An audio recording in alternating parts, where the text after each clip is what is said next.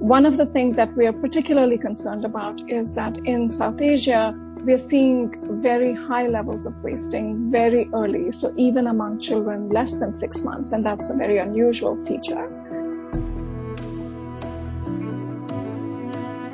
This is an ENN podcast for the Field Exchange 63 Child Wasting in South Asia Special Edition. My name is Purnima Menon.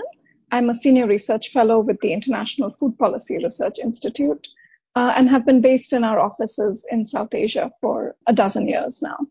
My research is focused on maternal and child nutrition in the region.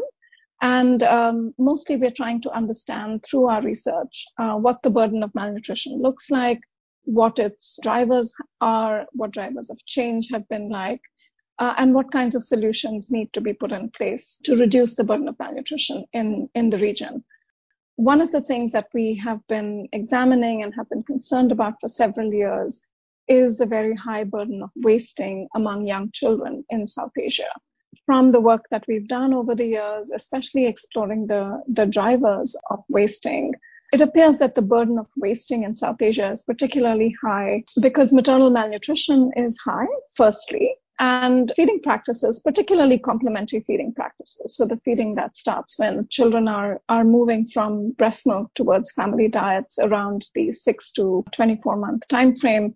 Those complementary feeding practices are particularly poor. And then last but not least, there remains a high burden of infectious disease in the region.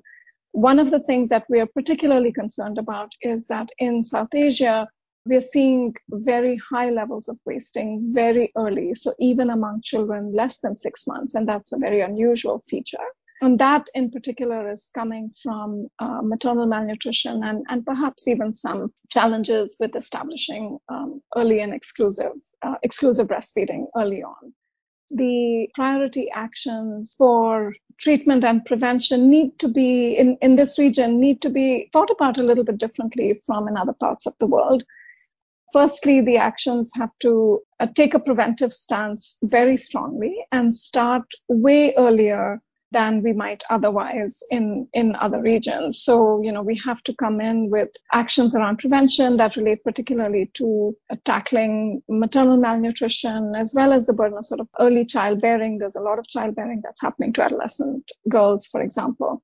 So, so starting very early, firstly with what's happening uh, in and around the areas of pregnancy, and then looking at firstly how to establish effective breastfeeding practices early on and effective complementary feeding practices. And and then really making sure that you know children are being tracked and identified early to be brought in uh, if needed for treatment programs. Now, most of the treatment programs in the region are sort of patchy, so there there aren't sort of uniform identification and treatment protocols that are connecting community and, and facility based treatments. So that's something that needs uh, needs a lot of attention across the region. There's a lot of evidence now, a lot of experience, and we need to bring all of these uh, together. There's really no time to lose the implications of the high levels of wasting in the region are not just related to mortality.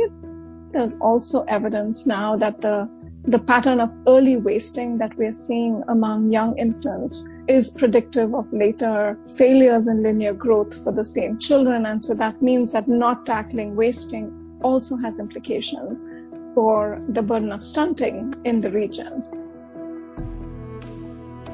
Read the Child Wasting in South Asia Special Edition Field Exchange to find out more.